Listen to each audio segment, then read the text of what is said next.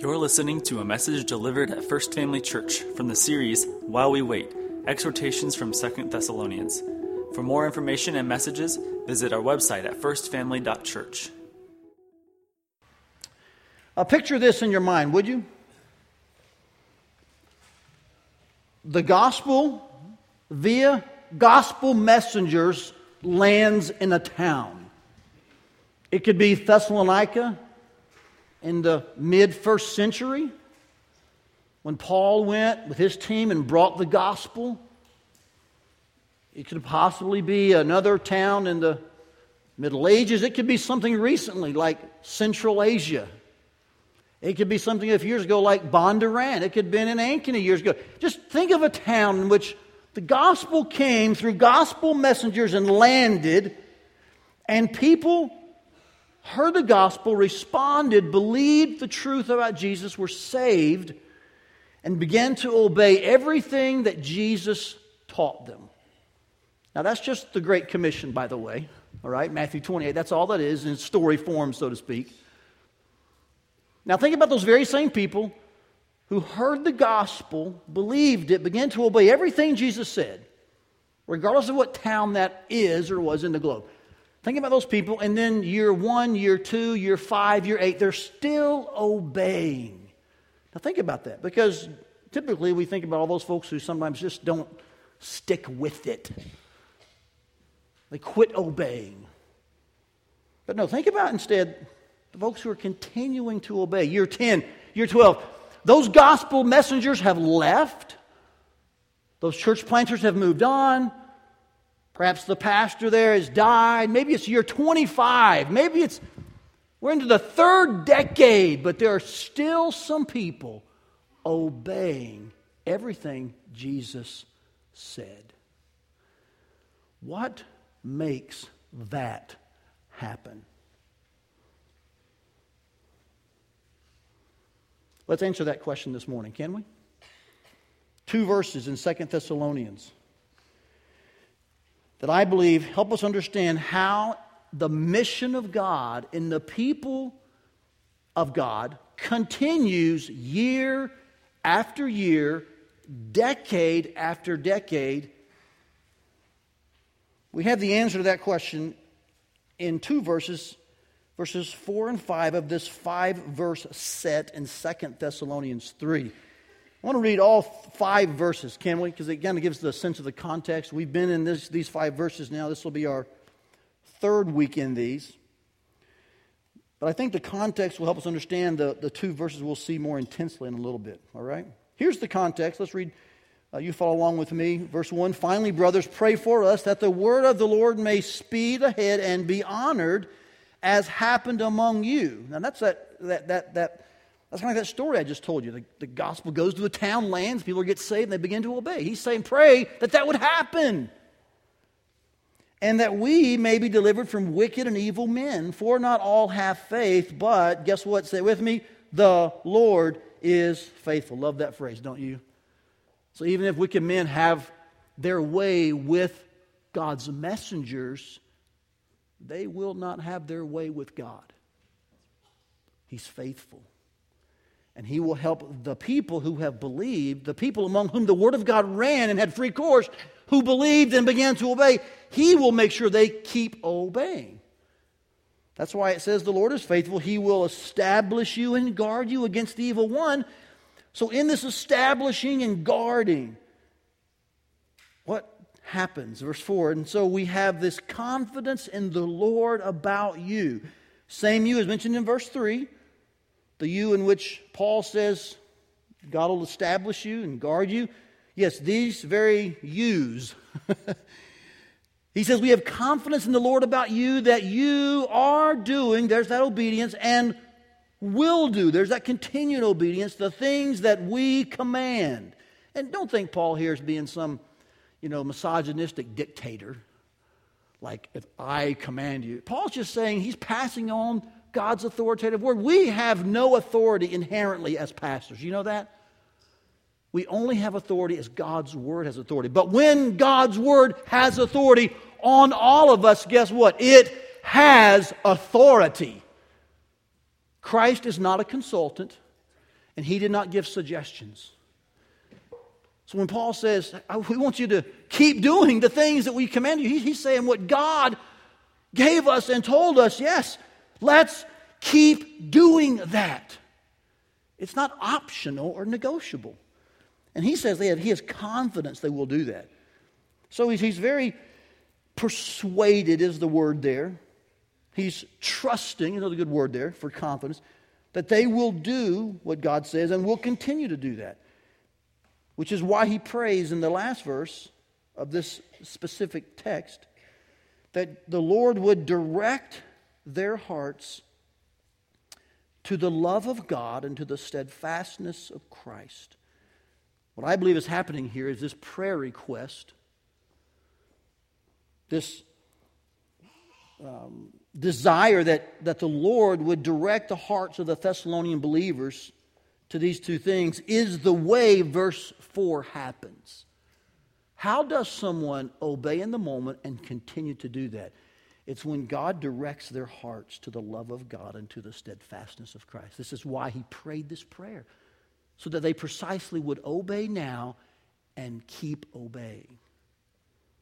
So let's examine a couple of things from this verse briefly. I'll make several applications after a brief examination. Then we'll take some questions. I think this will appropriately lead us into communion as we see these two things kind of highlighted the love of God and the steadfastness of Christ as the real means for immediate and continued obedience. I think we have two themes kind of um, flashed on the screen for us. The first one's obedience in verse 4. It's not hard to recognize that, is it? You've got a Bible there, whether it's, you know, it's a digital or hard copy. You can see verse 4. You just say, hey, I want you to obey now. I want you to obey later. I would say that two things stand out in this verse that there is a sense of confidence about Paul's um, command or Paul's uh, desire for them to obey. It's like, hey, we're, we're, we're persuaded, we're trusting that you're going to do this. And not only in the moment, but he's saying, man, we're confident you're going to keep doing this. Isn't that, isn't that a good sense that you get from Paul? That while he's not like dogging his people, he's not writing this scolding letter. And Paul's been known to have some rough edges at times, hasn't he? But here he said, guys, we just, we just, we know, we know that you're going to obey and that you're going to keep obeying. It's an encouraging remark about their obedience. And so I think what Paul is expecting here, and consequently, listen very carefully, church, expecting of us as well, the 21st century church, reading the first century church, what, what Paul's expecting is the same thing confident obedience in the moment and continued obedience in the days ahead. That believers who heard the gospel in a town and believed it, even if the messengers were to leave, die, get hurt, move away, the people still obey. Amen? That's all he's asking for. This is not, you know, uh, brain surgery here. this is practical shoe leather theology. God wants obedience now and in the future. I don't think that's really where we struggle. Would you smile and nod at that? If I came to you and said, Emily, do you think God wants you to obey? She'd do what she's doing now. You see Emily over here? She'd smile and nod. You, you embarrassed yet? she's not. Because no one's going to say, whether it's on this side of the room or Sylvia here, you're not going to say, I'm thinking about this obedience thing, Todd. I'm just not sure that's really God's heartbeat. Like, uh, we got to talk about something deeper, right? The question is, well, how does one do that? And I don't know if your question really is obeying in the moment. Did you know that? As I thought about this, I don't think the question is, yeah, I'll obey now because a lot of folks make New Year's resolutions. Um, sometimes around your birthday or maybe an anniversary or just when the Holy Spirit convicts you, like, man, I got to get back into, into the groove of doing the right thing. And it could be a number of things, but then you kind of make tracks quickly. A lot of folks obey in the moment, and that's good. The real question is can I obey over the long haul? That's why Paul says next two things about motivation. See, I think verse 4 deals with obedience, of which no one here would probably have an issue. But we would all say, man, Todd, it's verse 5 where I, where I struggle. Not that you disagree with it, but the long haul obedience. How does that happen? Because sometimes, Todd, we just get tired. I feel like my motivation runs low, if not out. How, does, how do you keep on keeping on when life just throws curveballs and screwballs and fastballs? Man, when you're hit by a pitch, That's why verse 5, in talking about motivation, I love this verse. He says, May the Lord. So here, here's the source. Here's where motivation begins. Direct your hearts, so it's an internal issue, to the love of God and the steadfastness of Christ. I would say two things about motivation that all of us should get a handle on. Motivation is internal and it is divine.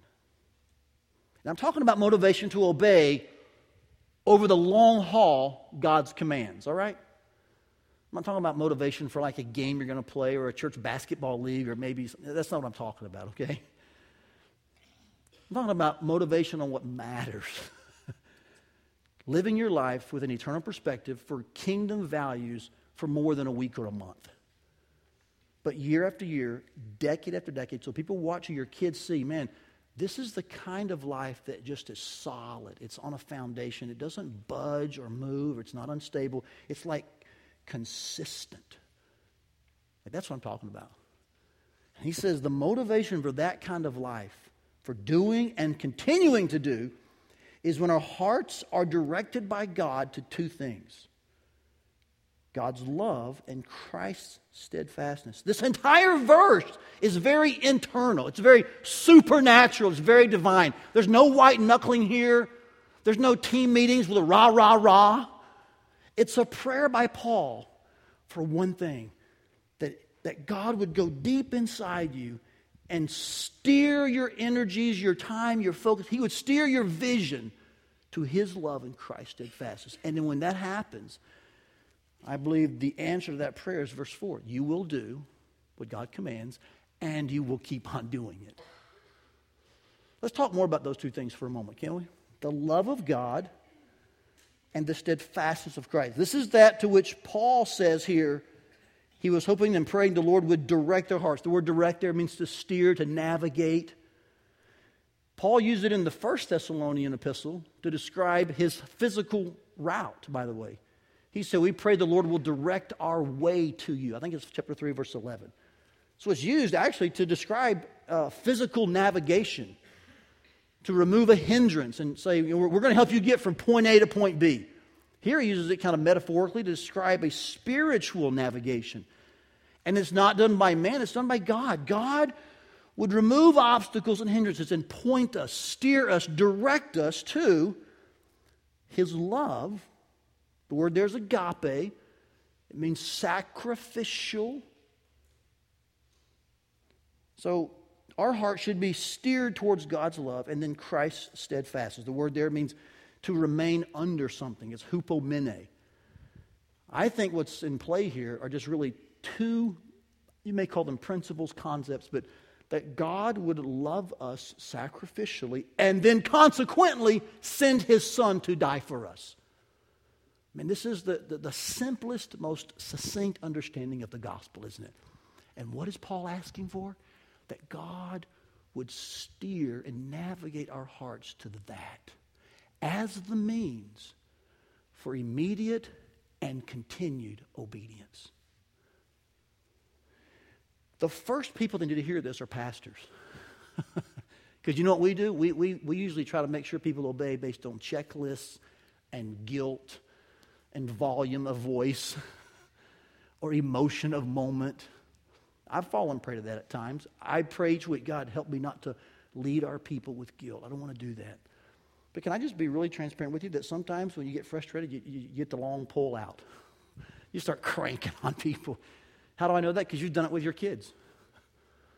You don't want to lead with guilt as a parent, but aren't there times you're like, you know what, I've had it, you're going to do what I said, and if you don't, I'm going to. You're cranking on them, right?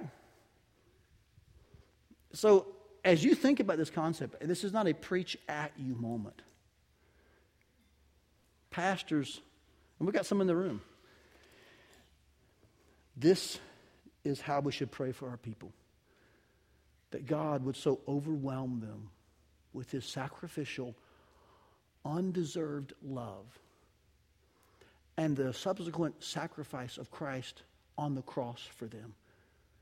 That obedience would, would naturally flow now and for years to come.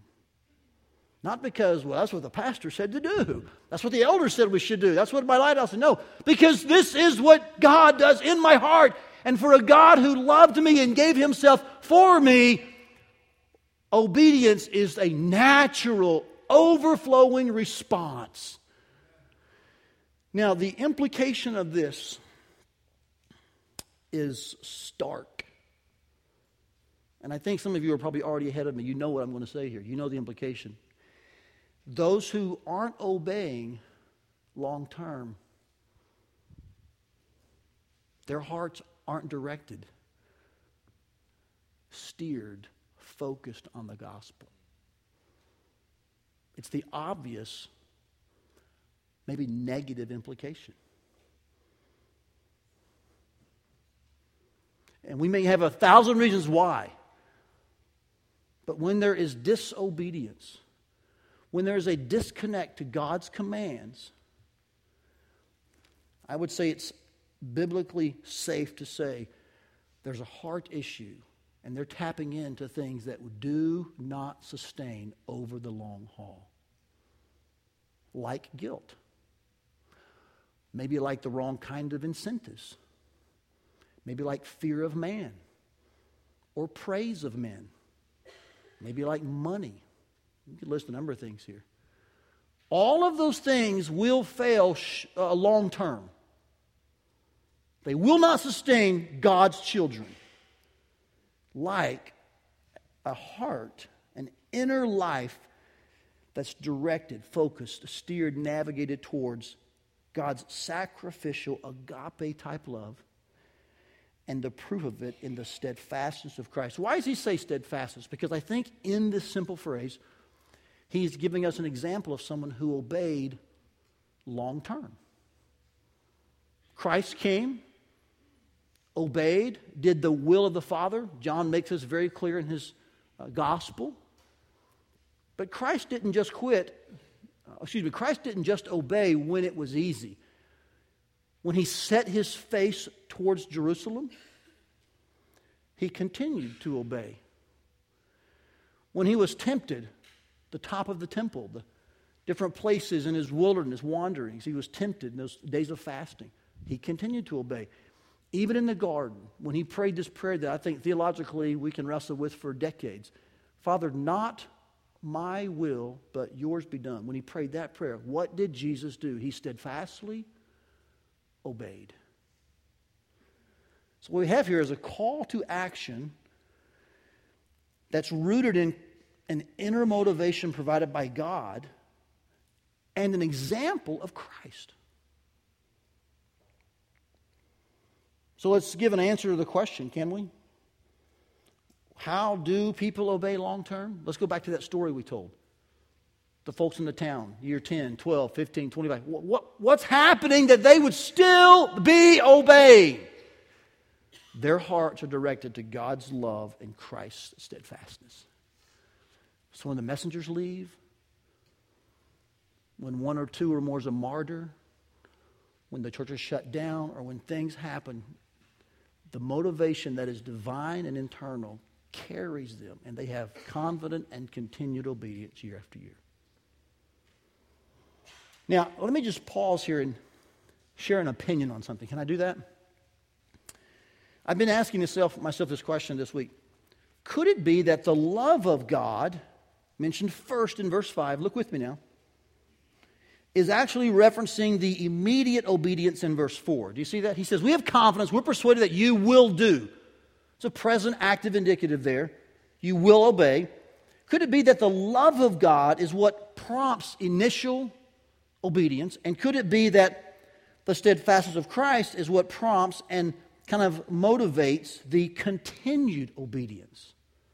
Now, I don't know that I can make this connection dogmatically. Here's why I ask you this, though Several scriptures have run through my mind this week. For instance, here's one, 2 Corinthians 5.14. Jot this reference down, will you?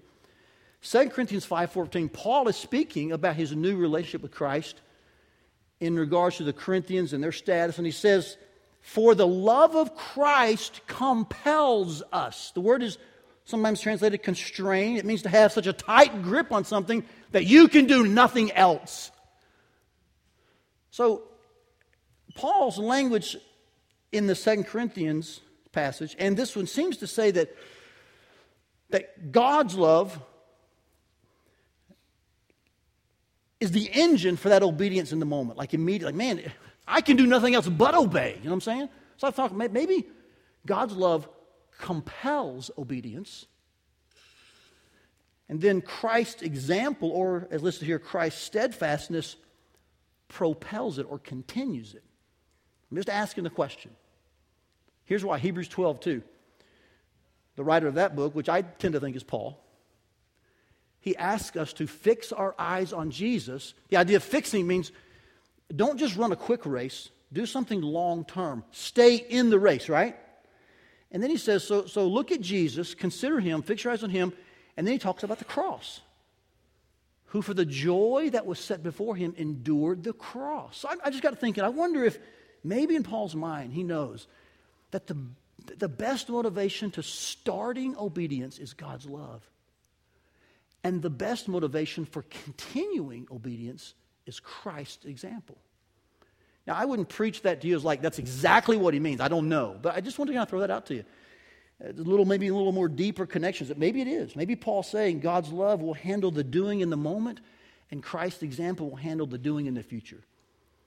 Regardless, we see that the motivation for all obedience comes from the Lord.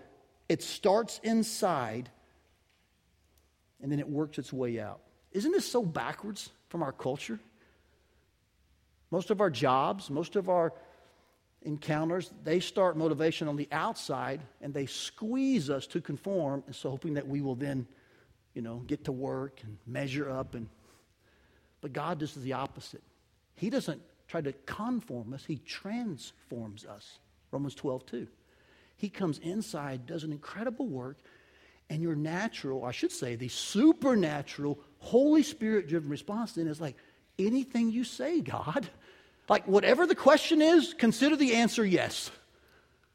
That's the child of God, motivated to obedience because their heart has been navigated to God's love and Christ's steadfastness. I don't think this is hard to understand. Is it, is it pretty plain this morning? Is this just kind of understandable? I hope so. Before I give you some applications, let me just simply say that regardless of how these words all connect, the point here is that this motivation is not something we work up, it is something He works in. Can you say this with me? Motivation is not something we work up, it's something He works in.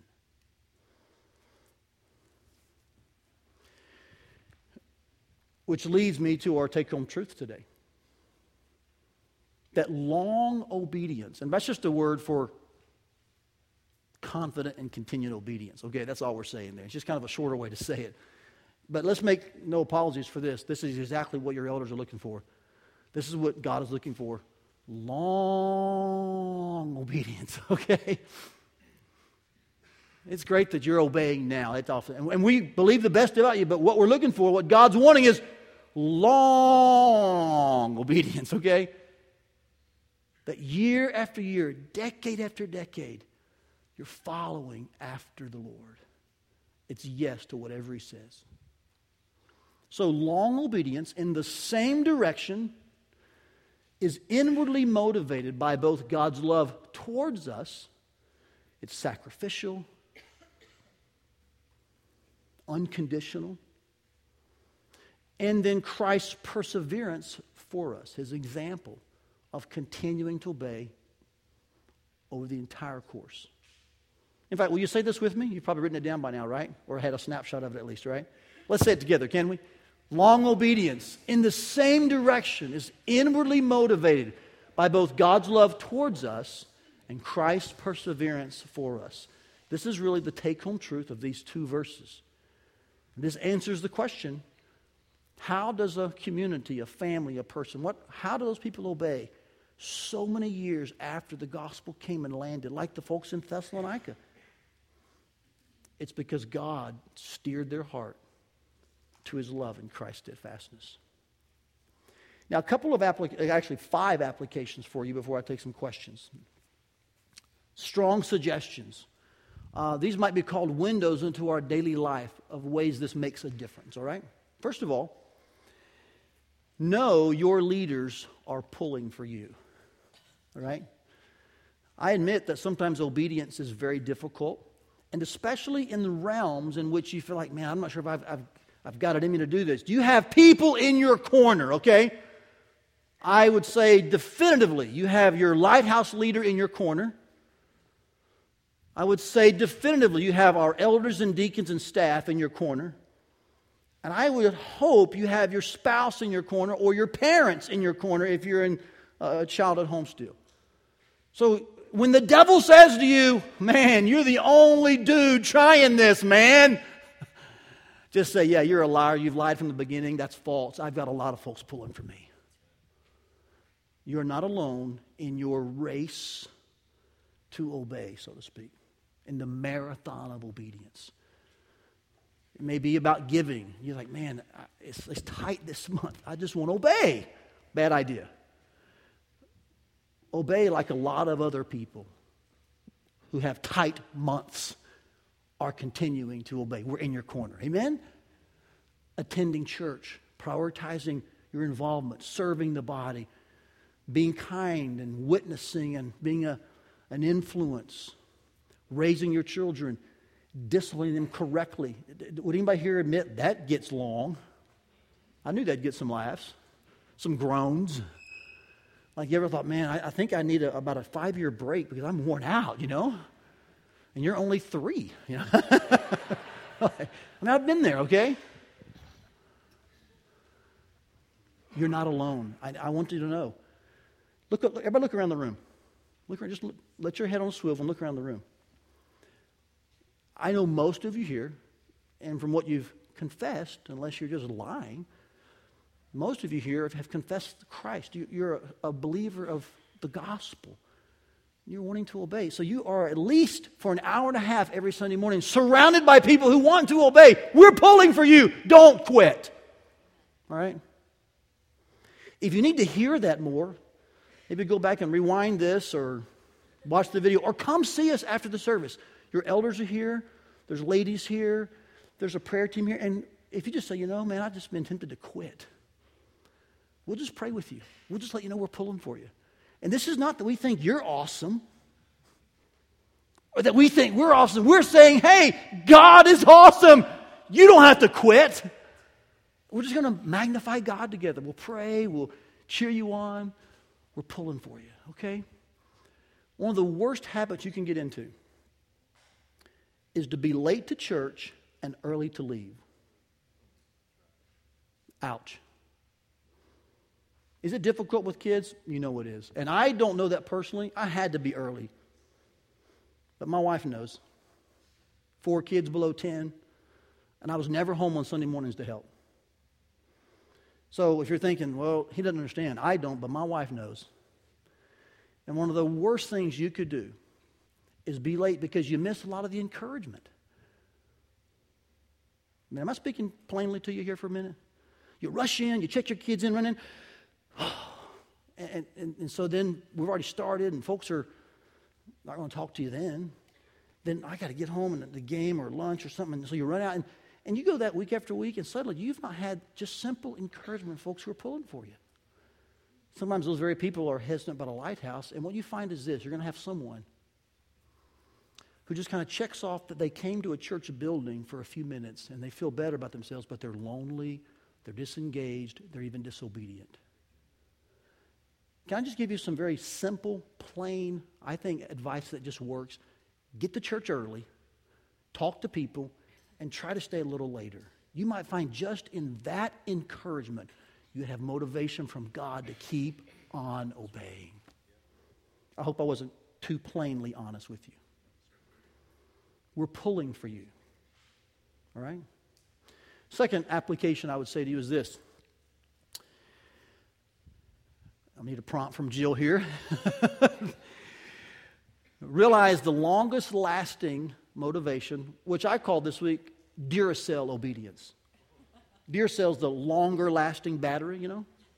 So all week I'm thinking, man, I want Duracell obedience. That's what I want. I'm going to buy Duracell batteries from now, okay? So realize the longest lasting motivation is inward. It's gospel centered steering by God, not guilt driven driving by man. I know that's a repetition of words. Sorry, Steve Cooper, but it's, it's not guilt driven driving by man. It's God uh, steering us through the gospel. And so, because this is true, because this is the longest lasting motivation and it's inward, listen very carefully. Give attention to the hidden why issues of your heart. Ask yourself on a regular basis in front of the mirror so, why am I doing this? And then stay long enough to hear your answer. All right? If you find that that answer is scary, like, whoa, I just said that I'm doing that because my wife is making me, then the next conversation is with your wife. Say, honey, can we talk about something? I, I need some adjustments and I need a correction, and, and God can give this. I've been doing it because you, and just have that conversation. I'm not saying quit doing what you're doing, I'm saying let's adjust the motivation, let's recalibrate. Recalibration doesn't occur if we never take time to ask difficult questions. Why do I do what I do? And my goal here is not to say, well, if I'm not doing it for the right reason, I'm going to quit. I think, I think that's unhealthy. It's far better to recalibrate and say, oh, I'm going to get in line with what God says, that He will steer my heart towards His love and Christ's example. That's why I want to obey now, and that's why I want to keep on obeying. That's gospel centered steering. It's divine, it's internal. That's the longest lasting motivation. Third application.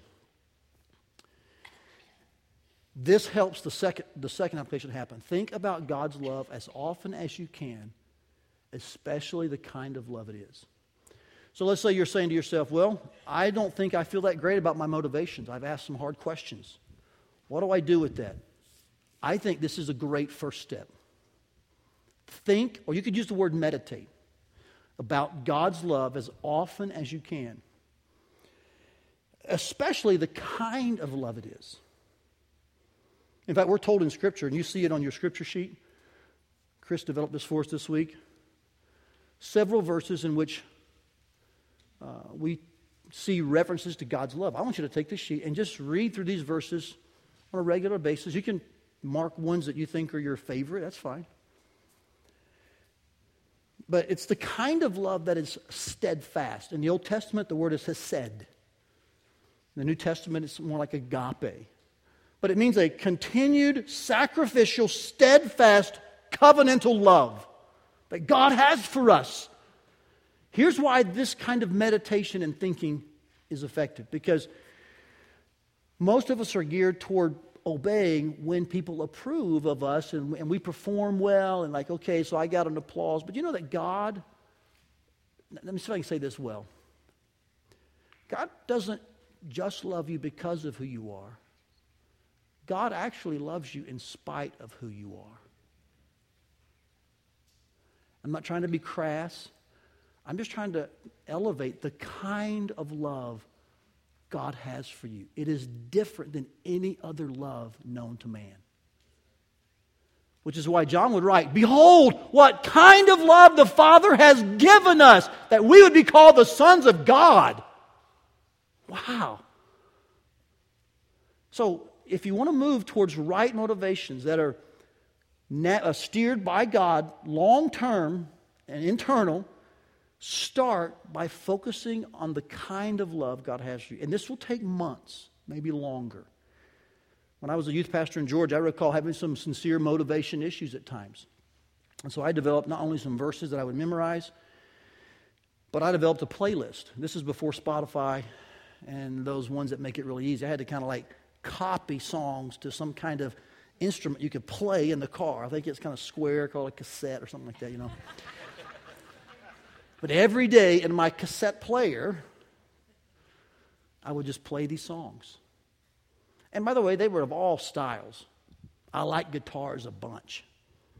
Uh, I love a cappella music. So I, I, like a lot of different styles. And so these songs were from all different styles, but they were very theologically accurate and rich. And they helped me develop a way of thinking that was gospel centered.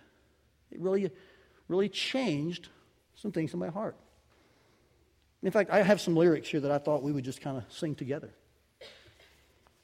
I don't know if you know all these songs. These are ones that I have used on that playlist for years. Do you know this song? The love of God is greater far than tongue or pen can ever tell. It goes beyond the highest star and reaches to the lowest hell. The guilty pair bowed down with care. God gave his son to win. His erring child he reconciled and pardoned from his sin. The chorus goes like this O love of God, how rich and pure, how measureless and strong, it shall forevermore endure. The saints and angels' song. You may have known that. I'm not the best singer, but I love that song, don't you? It's a great a cappella song. In the shower, in the car. Oh, love of God. Just sing it out, you know. Because you need to think about God's love as much as you can, especially the kind of love He has for us.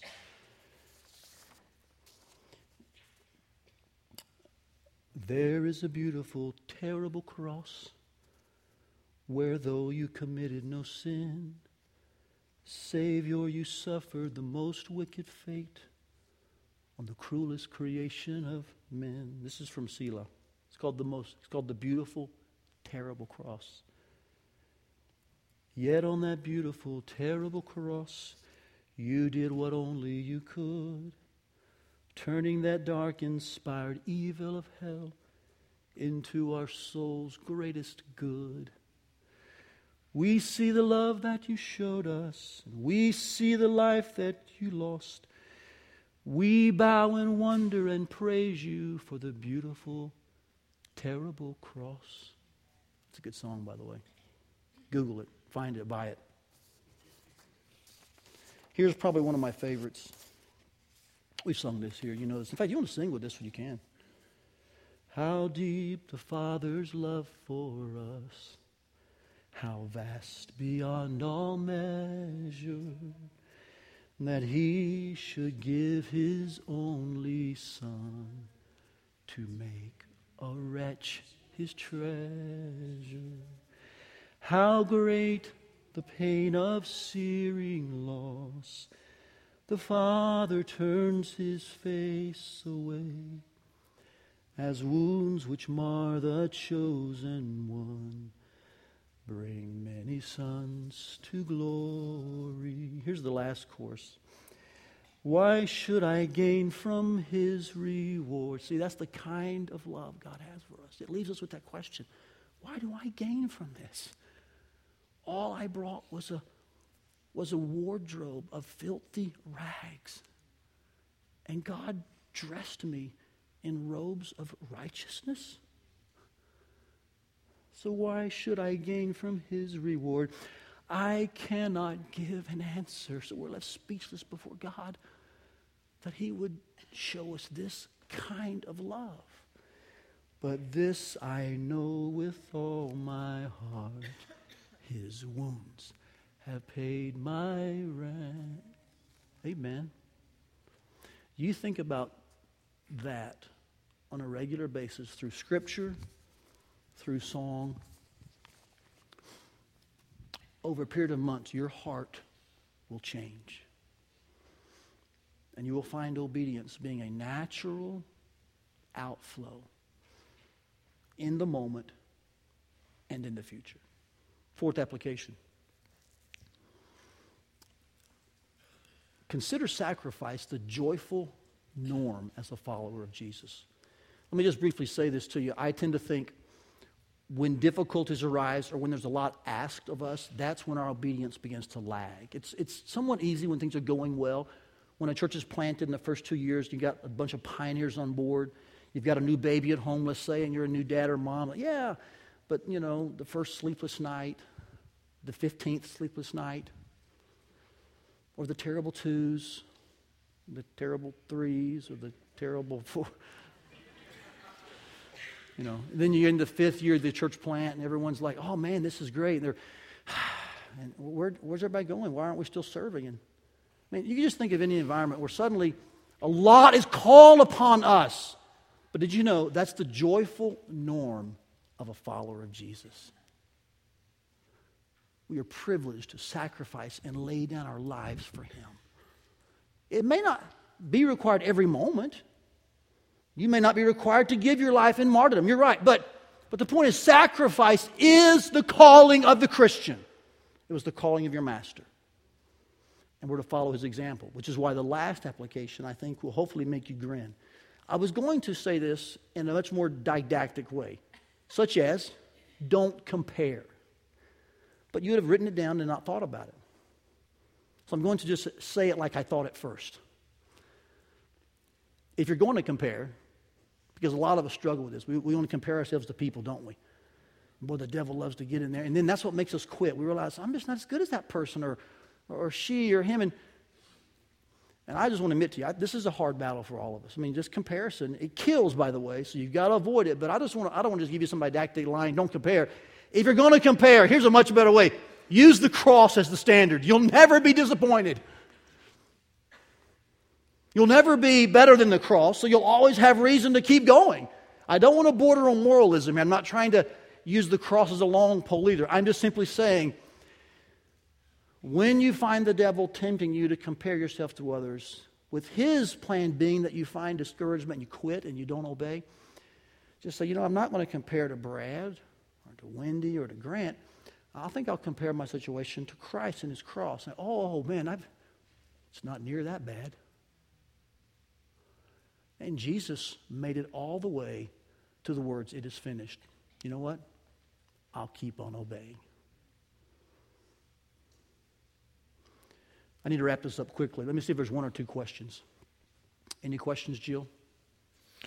If his love is relentless, why does it seem so many fall away? Is his love for everybody or just the elect? There's a very good article in this week's small group curriculum that addresses this question. God's love is universal, all right? God loves the world. Amen? John 3.16, 1 John. Is there a, a special, we'll call it, or a, a, a type of love for the ones that God has chosen from the foundation of the world? Of course. Do I understand how all that works? No. But I would never err and say to you that God doesn't love the world. He does. He has a universal love for mankind, which is why he gave his only begotten Son. Say it with me that whoever believes in him should not perish, but have everlasting life. Amen. I'd encourage you to check out our small group curriculum. I think it may be in the compass or it might be in the online version of this week's notes. I'm not sure where that article appears, but it's a fantastic. In fact, Tanner, maybe we could just post the link to that article on our website, Facebook page. It's a fantastic article that addresses this very question. It's a beautiful article on just exactly how relentless God's love is. One more question. Who is the we in verse 4, and what is it that they were commanded? Let's answer this, and then we'll wrap things up and lead appropriately to communion. Verse 4 And we have confidence in the Lord about you That'd be Paul and his team.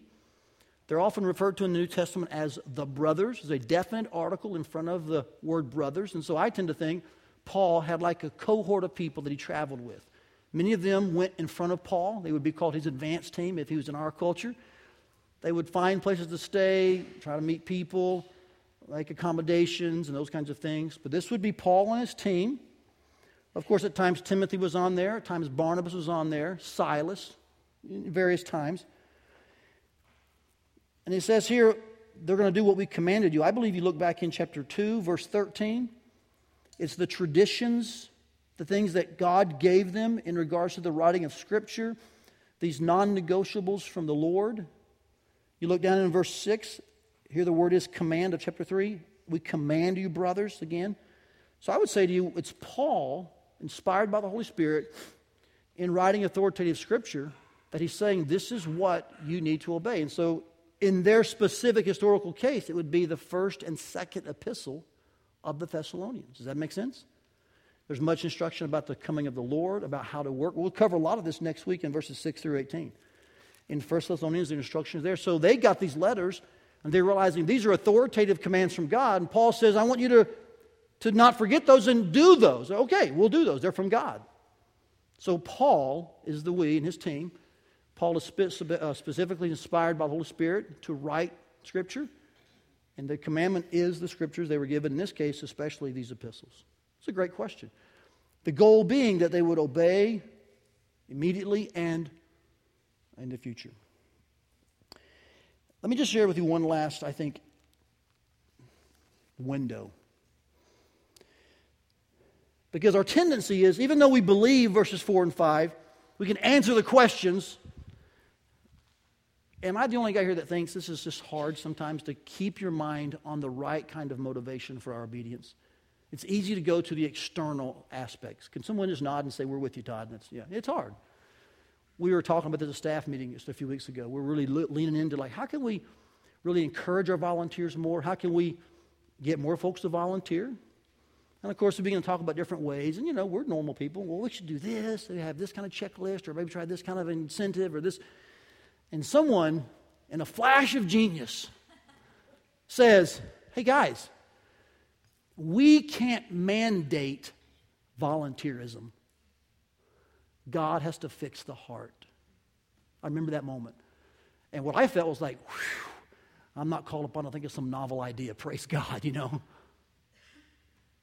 And then I thought of this verse. Oh, yeah, we should pray for God to direct every one of your hearts to His love and Christ's example. Why? So that you would obey now and in the moment. And included in that would be serving your church. Let's just be frank. So this morning, I don't want to pass out a card, ask you where you'll volunteer.